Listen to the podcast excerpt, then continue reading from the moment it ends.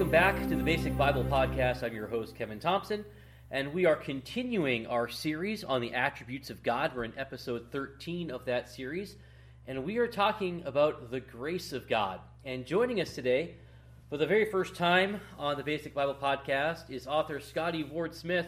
Uh, Brother Smith, welcome to our podcast. It's great to be with you, Kevin. Very much my privilege. And uh, you're the pastor emeritus at Christ Community uh, Church. You're a teacher in residence I in. and pastored that church in Franklin, Tennessee for 26 years, and now I serve as teacher in residence at one of our daughter churches, Okay. West End Community Church. Both So- of these uh, fellowships are part of the PCA. So, what does it mean to be a teacher in residence? That sounds uh, like an interesting title So it me. means I've got the best job in the country. Everybody knows what it is. It's a wonderful job, Kevin. And it means I serve as an associate pastor in our daughter church uh, that we planted 20 years ago. And um, my primary focus, my primary responsibilities are to teach in our church family, also to be sent out from our church as adjunct faculty of several seminaries around the country, also in teaching missions, uh, equipping um, younger leaders, church planners. It's just a, a wonderful missional position that gives me primary focus on biblical theological training and uh, context at home and abroad. So, I want to just mention to my pastor, if he's listening, Phil, that really sounds like a title I could do. And so, if our church is looking for a teacher in residence, Well, I- I'd like to do I that. encourage you to do that, Kevin. That's, it's a great position. Actually, I've had some of my colleagues and friends um, be very intrigued with the position that I've had now for just about six years, and um, it really is a good way for associates that are more uh, teaching oriented rather than pastoral gifts, or, or like me, those that have served pastorally but are now uh, uh, in a position to spend more time focusing on uh, the sweet spot where we're most gifted. And uh, you're the author of the Heavenward blog, which is uh, hosted at the Gospel Coalition website. Yes, I've been writing daily for Gospel Coalition now for about nine years. I was one of the original council members and consider it a real honor to write a daily prayer blog, uh, which is me taking a small portion of Scripture and praying through it, wearing the lens of the gospel. And uh, never started that assuming it would be either a uh, international um, blog or that it would eventuate in my writing two books, just out of a spiritual discipline of, of uh, really learning to pray the scriptures. That's where we are, and it's a part of my daily ministry. All right. Well, we're talking about I from, from reading your writings. I know this is is a topic that is near and dear to your heart. We're talking about grace. We're talking again. We're going through the attributes of God. We're talking about the grace of God. We, how would you define what grace is? Well, I think for both older believers and brand new believers, or those just those just beginning to explore the Christian faith, uh, it's kind of hard to improve upon this five-word acrostic by taking the word grace and use each of the letters, letters G R A C E, and, and coming up with a sentence as a summary of what the grace of God is. Grace is God's riches at Christ's expense. So God's grace is His uh, unmerited favor and love for us based upon a sacrifice that He Himself, as God, made in sending Jesus to live in our place and to die in our place. So uh, God's grace, um, it's one of His attributes. It's one of the, of course, the primary expressions of the God of the Bible being a God who is committed to redeem His people and to restore uh, his cosmos one day through the finished work of Jesus. And I want to quote uh, Pink here for just a second.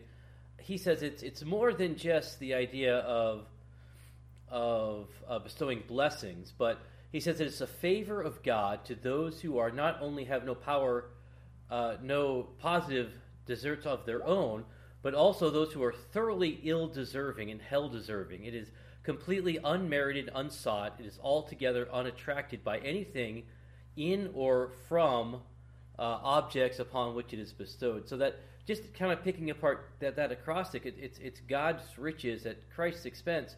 So it's nothing that we deserve or somehow that we have worked up and are now receiving as a return on some, some investment that we've uh, that we've accomplished.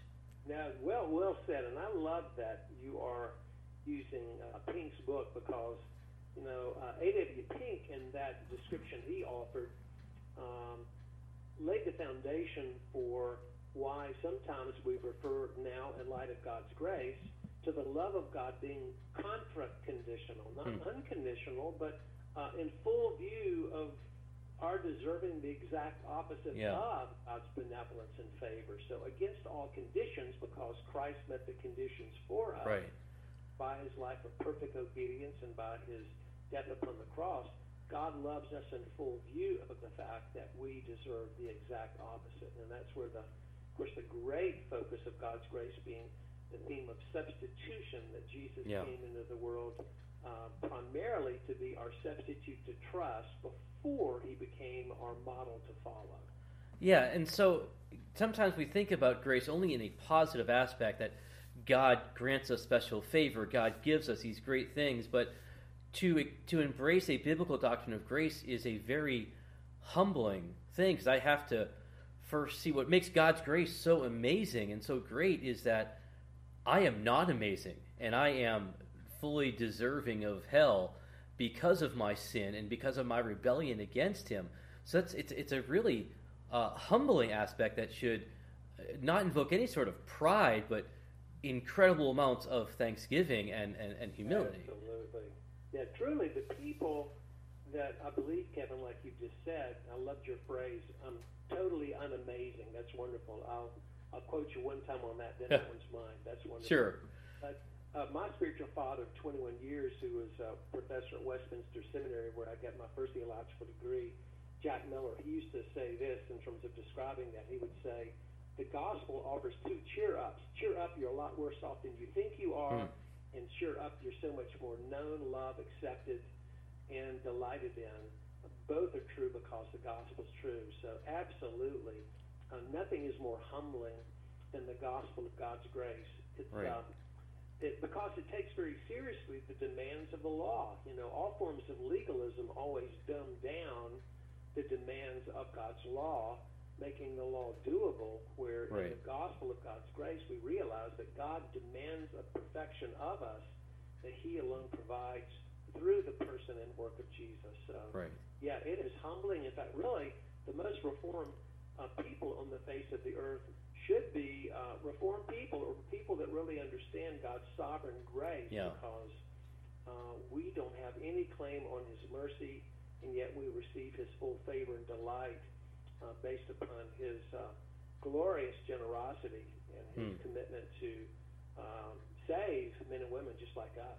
You know, it's funny because uh, you know, among us reformed guys, we have uh, sayings, you know, about uh, you know, cage stage Calvinists. These who uh, start to embrace the doctrines of grace, uh, and, and they get real, almost uh, angry and uh, full of pride in that. How can you be not believe this stuff? But really, if we take this to heart, it's it's the exact opposite that should uh, come into our lives. A, a, a a humbling. Wow, I'm amazed that I would even be able to comprehend this. It's a gift of grace that I can even have any sort of relationship with God. It's amazing that I uh, have this God-given gift of understanding.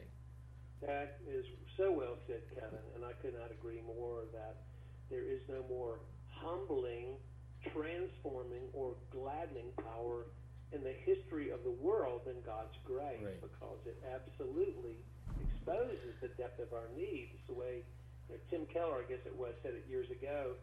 Um, that the gospel of God's grace reveals the fact that we were so needy, it took the life and death of the Son of God to save Mm. people like us. But the good news of the gospel is Jesus was glad to give his life for us. So, yes, we, Reformed type, should be far more humble, far more compassionate, far more uh, welcoming than typically sometimes uh, in that um, theological system. Uh, sometimes, especially like you said, the those the early initiates into a reform worldview perhaps should be caged for a while and before they are let out into the public. And I say that very tongue in cheek, but Right. no, the point is well made. All right, so as, as we turn to a couple of scriptures here, we look at grace as the opposite of effort or merit. I think you know the classic uh, Ephesians two eight and nine. For by grace we are saved through faith, and that's not of your own doing. It is the gift of God. It's not a result of works. In fact, then in, in Romans eleven and, and verse six, we're told it's it's if something is by grace, it is no longer on the basics basis of works. Otherwise, grace would no longer be grace.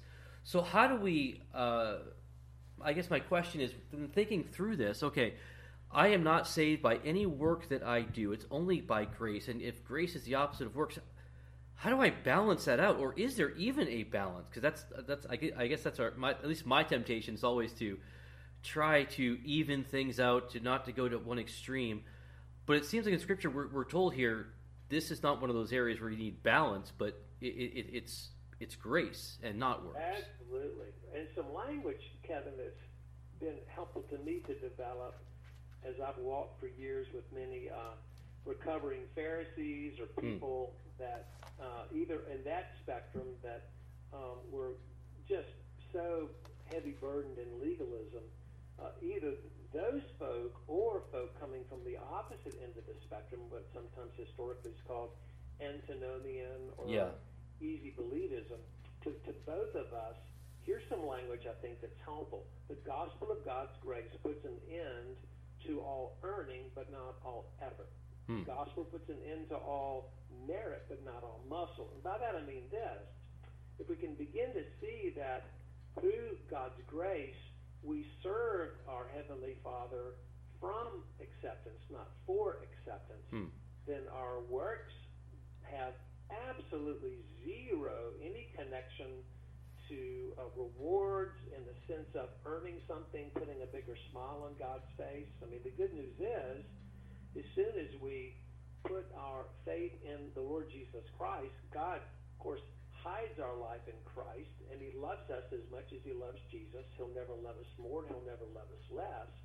And it's out of that good news that we offer the obedience of faith and love uh, instead of the obedience of guilt and fear or hmm. pride. So it, it is, you know, I don't like the word balance like you because that sounds like we take two extremes and shake them up and come up with a happy medium. I think it's rather listening to the voice of Scripture, like in the book of Titus when, you know, Paul writes in Titus, when God's grace uh, teaches us to say no to ungodliness and to live a righteous, holy life as we long for the appearing of our Lord and Savior Jesus Christ. So I, I love that paradigm of the joy of repentance, the joy of obedience based on our acceptance and our righteousness in Christ. Now you hit on something I want to explore a little more. Uh, normally we save our application sections at the end, and I, but I want to touch on that a little bit here uh, because it, it, took me a while to get this concept in mind. In fact, I'm, I still struggle with time to time. But the motivation for Christian the Christian life or pleasing Christ is not merely guilt. Because you know, you've sat in services like me, I'm sure, where it's it, it's all based upon guilt and, and and you have to be doing this, you have to and if you're not this, you know, Christ died for you, what are you doing for him? Type thing. Could you talk a little bit about that and and, and, and, yeah, and just release us from that? Key, um, and we see this throughout the scripture in terms of you know God wants us to love Him with all of our heart, soul, mind, and strength. So even the summary that Jesus gave us of the entire Old Testament revelation was it was always God's design and delight that we would know Him and love Him and live to His glory, um, and, and not serve Him from servile fear or out of a sense of self-centeredness. So, so yes, motivation. You know, the gospel of God's grace moves us from the motivation of shame, fear, guilt, or pride and, and, and, it, and, and it teaches us because we are now presently fully and eternally accepted in Christ, we n- now live a life of uh, thanksgiving and praise and gratitude and offer God an obedience that honors Him, but does not um, that does not look to Him to you know, give us a bigger condo in the new heaven and new earth. Right. In fact, we get freed from self-aggrandizement or self-advancement, and we are principally far more concerned to honor God, bring Him glory uh, by how we think, live, choose, etc. So um, yeah, it's a it's a it's a radical reorientation of why we do what we do. Is it for the Lord or for ourselves? And the freedom of knowing that our obedience of faith and love honors our Father. It's, it's our gratitude. It's, it's, a, it's a glorious, freer way to live life than any fear of what wondering our Father thinks about us. So, when people hear this, this, this, it almost sounds a radical concept of grace Yeah. because it does contradict a lot of uh, sometimes our background. But the fear is okay. Well, if you're just going to live this this grace filled life, then there is there's no fear of God, and therefore I'm going to fall into sin pretty quickly. Or some would call this a hyper grace movement, and that you're you know you're you're not talking about God's judgment, you're not talking about God's wrath. You're just going to be okay with everything, and therefore people will not live for the Lord because you're just not emphasizing that at all. Well, it is certainly possible, Kevin, as you I both know, it's possible to abuse any of God's good gifts. Yeah. But the problem is never with God's grace itself, but with understanding it, Hmm. with applying it, with responding to it. That's why the little book of Jude was written, where you know they were as as, as Jude, a half brother of Jesus, like James was. Jude wrote his little epistle in, in response to those that were beginning to abuse grace, but he did not go on to say you need to emphasize grace less, Yeah. but rather you need to understand what God's grace actually is. It's this transformative calling, this gift of our God uh, that begins in our lives the process of making us more and more and more like Jesus. So I don't think we can over ever overemphasize grace. I think we can be irresponsible and not really helping believers become discipled into how uh, grace is the foundation and the motivation, the power for our not just our justification, but also our sanctification, but also the hope of our glorification. So it's, it's just a, a, a better, I think, a, a listening to the whole of Scripture. Um, you know, but but to me, as a pastor for 40 years, I'm, I'm thoroughly convinced now the issue is never emphasizing grace too much, but not letting the grace of God be revealed through the Scripture with the voice, the emphasis, and the power uh, that it absolutely brings with it throughout the testimony of the Scriptures. So in terms of, ap- further application, we've already touched on application uh, to some degree, but I, I think that the, the phrase that keeps coming to mind is from Martin Luther, who uh, commended us to sin boldly. I think the um, yes. the in terms of application, I, I think we need to embrace our sin in the sense of not hiding it. Uh, in the sense of, Yeah, hey, I think Luther, when he wrote that, of course, he was not in any way, shape, or form encouraging people to disregard the law of Right. God or the glory of God or the honor of God. Basically, as I read Luther, what I hear him saying is two or three things. One, uh, quit, quit, quit pretending. Listen, quit, Yeah. quit dumbing down the law of God. You need to understand that you know um, that you are measured by the standard of perfection, and so to sin boldly would mean be honest about the fact Yeah. that your need is far greater than you ever realized before, and don't don't deny it. Um, bring to the Lord, bring to your community of faith your brokenness, the reality of who you are, and Kevin, that's one of the great things about I think a a gospel shaped church, a gospel shaped ministry.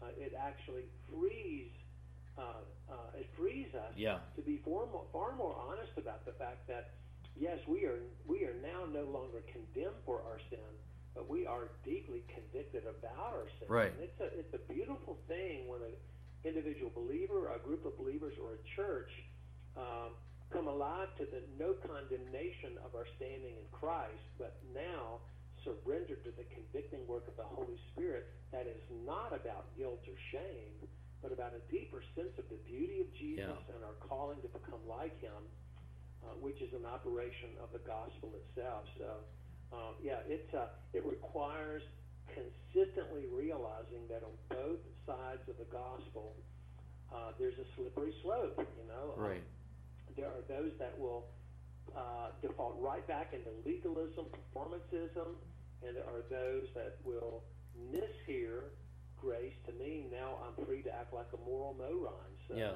faithful preaching and application of the gospel, I think the way Luther was seeking to do it uh, is to the health uh, and to the maturing of the church and for really creating, I think, the beauty of the gospel Yeah. is far more attractive to non-believers, people in the world, than performancism or even uh, what we might call on the opposite end of performancism, sloppy agape. you Yeah. know? I mean, authenticity, honesty, vulnerability.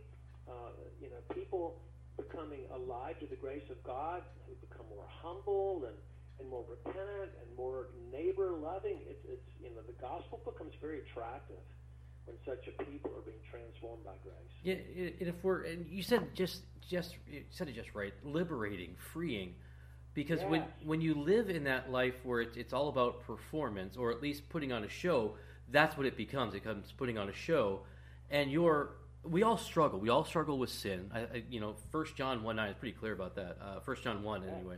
Uh, if we say we're without, without sin, we're, we're lying to ourselves. Yeah. And so this allows us to be who we really are and then experience God's forgiveness. And, and you know, sin that is hidden is sin that is not dealt with. And that sin grows. Uh, w- just a couple, uh, you know, some time ago, uh, I think we were all talking about some some famous, well-known preachers, uh, you know, advocates of, of, of a grace-filled life who, who had fallen. Yeah. But you know, the reality is, I, I- don't worry about that so much as others who fall every day and we just don't know about it Eh, eh, because Yes, because they're hiding behind a mask, um, and they're never and there's an inner turmoil there that I've seen a lot more frequently of those who who have to somehow match the public persona with the private life and you know it's just it's, not it's there. fascinating, Kevin, along that line.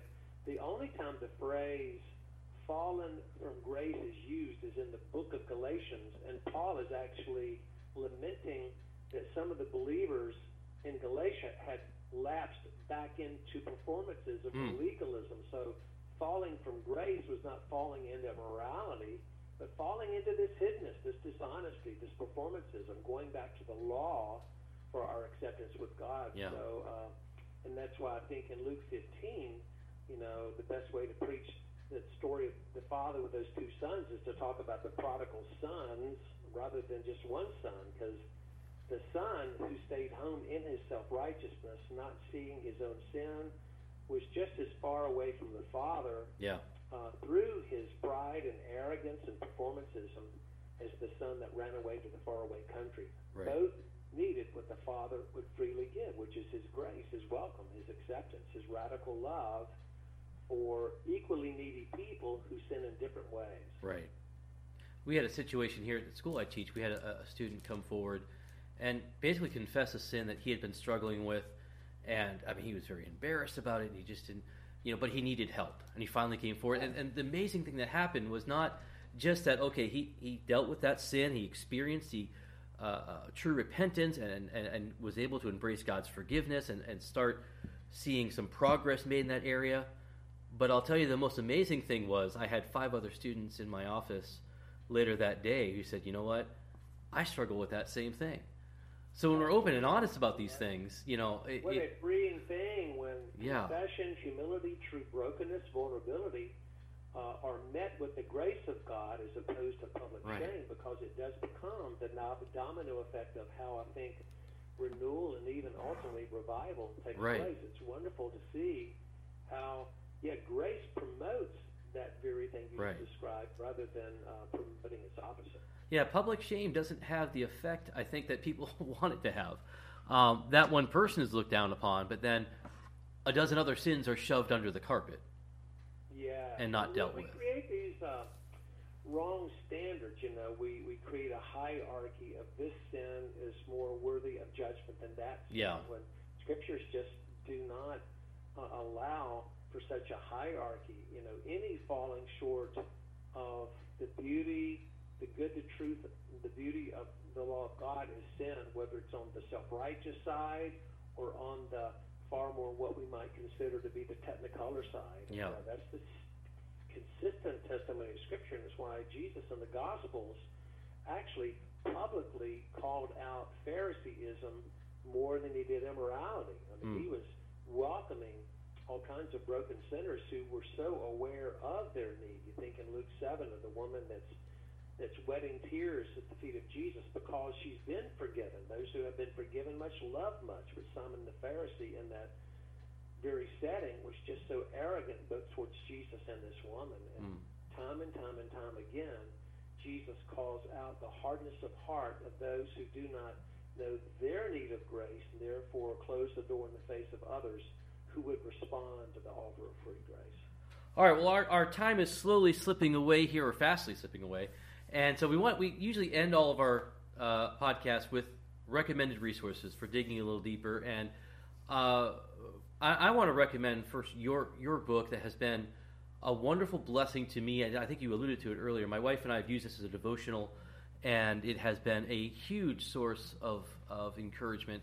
That's Everyday Prayers 365 Days to a Gospel Centered Faith. And so let me first say thank you for this gift. I mean, it has been, as I said, a, a huge blessing to me.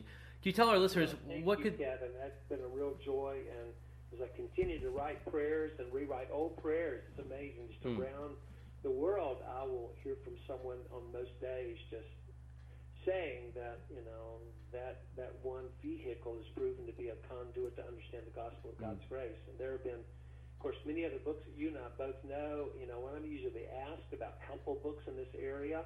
Um, the, the author Jerry Bridges offers Yeah. some very practical, clear books. His book called The Disciplines of Grace is a Hmm. wonderful book.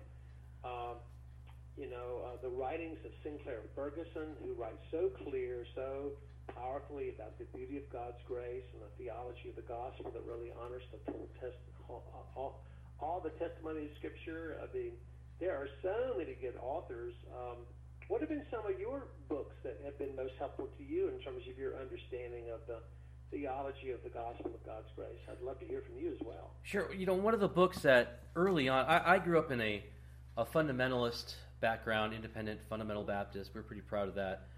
And a book someone gave me, not an author I, I, I normally would have read at that point, uh, The Grace Awakening by Chuck Yeah. Swindoll, uh, was that was really an eye-opening book. It was one of the first books that absolutely began to be a portal Mm. for many men and women to begin to think about God's grace. So I would agree that was a, that was a classic. Yeah, that was really a, a, a game changer for me, and that really began my my journey down that road.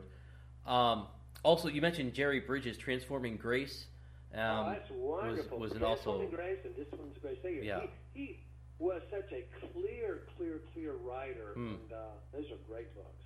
So those are the books I would recommend, and uh, your book as well. I, and I know you've you've written other books on this topic, um, even just you know every season prayers and Well, Um, and one more I would mention, yeah. not not to uh, toot a horn whatsoever, but my of the, of the books I've written, my wife's favorite book I've written was really kind of tells the story of my own major grace awakening. It's, it's a book called Objects of His Affection: Coming Hmm. Alive to the Compelling Love of God, and it really uh, tells my story of even as a pastor through God's kindness coming to a place of brokenness and burnout that really freed me to see uh, even a, a greater need of God's grace um, that the Lord was so kind to help me with in my healing journey. And so uh, that's one book that you know um, I would put out there if anyone would care to explore more objects of His affection.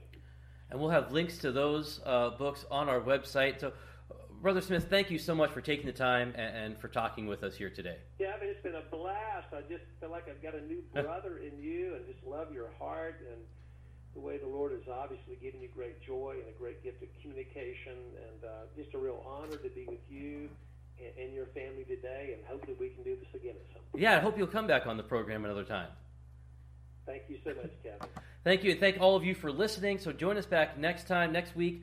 We're actually going to be taking a break from our series. We're going to be talking about this is our Christmas episode. We'll be talking about Advent and what that means, and uh, why we call it that, and what that's all about. So if you ever had wonders, sometimes you grow up in church and you you hear words and you just never realize what they actually mean. Well, tune in next week. So until then, check out our website at www.basicbiblepodcast.org, and you can check us out on Twitter at Basic Biblecast. So until then, have a great rest of your week.